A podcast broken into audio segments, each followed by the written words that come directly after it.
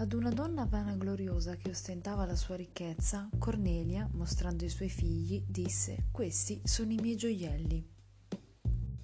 Ma di chi stiamo parlando? La protagonista di oggi è Cornelia, figlia di Publio Cornelio Scipione Africano, e i suoi figli sono Tiberio e Gaio Gracco. Ella andò in sposa a Tiberio Sempronius Gracchus Maior quando quest'ultimo aveva già un'età avanzata.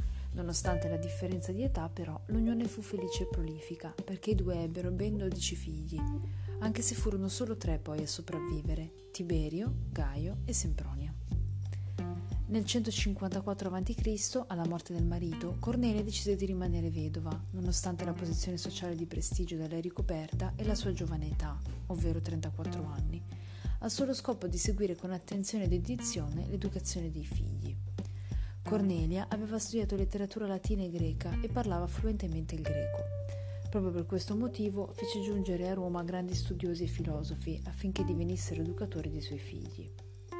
Anche Cicerone, nell'esaltare le prerogative di Cornelia, che sapeva scrivere molto bene sia in latino sia in greco, sottolineava che i Gracchi furono figli non tanto del grembo della madre quanto della sua cultura. Fu Plutarco in particolare a descrivere il rapporto che Cornelia ebbe con entrambi i figli e quanto il suo sostegno fosse fondamentale per le loro azioni politiche, soprattutto durante il tribunato di Gaio Gracco. La fama di Cornelia in quanto donna casta e che era stata in grado di rifiutare uomini di più alta levatura proprio per la sua moralità era diffusa a Roma e venne sfruttata per questo da entrambi i fratelli all'interno della loro retorica politica.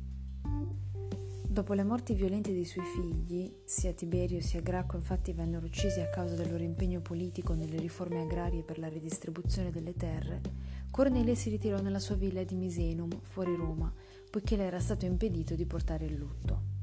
Nonostante ciò non smise di ricevere ospiti e si circondò di letterati greci. Sono le parole di Plutarco a descriverci come lei reagì al lutto.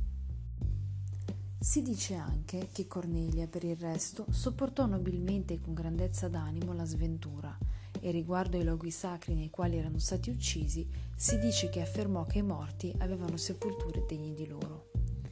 Quanto a lei, viveva presso il capo denominato Miseno, senza aver cambiato nulla dello stile di vita consueto.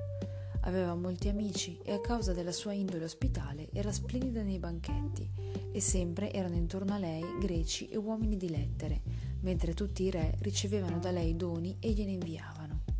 Dunque per coloro che venivano da lei e per coloro che si intrattenevano con lei era molto piacevole mentre narrava la vita e il modo di vivere del padre africano ed assolutamente straordinaria quando ricordava senza dolore e senza lacrime il destino e il dramma dei figli, raccontando di loro come di personaggi antichi a coloro che ne chiedevano notizie.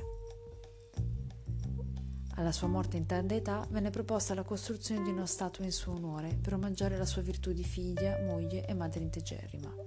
Di questa statua oggi rimane solo la base, ma essa divenne per secoli il modello esemplare al quale si ispiravano le donne romane per il loro comportamento, modello che raggiungerà l'apice 400 anni più tardi nella madre di Costantino, Elena.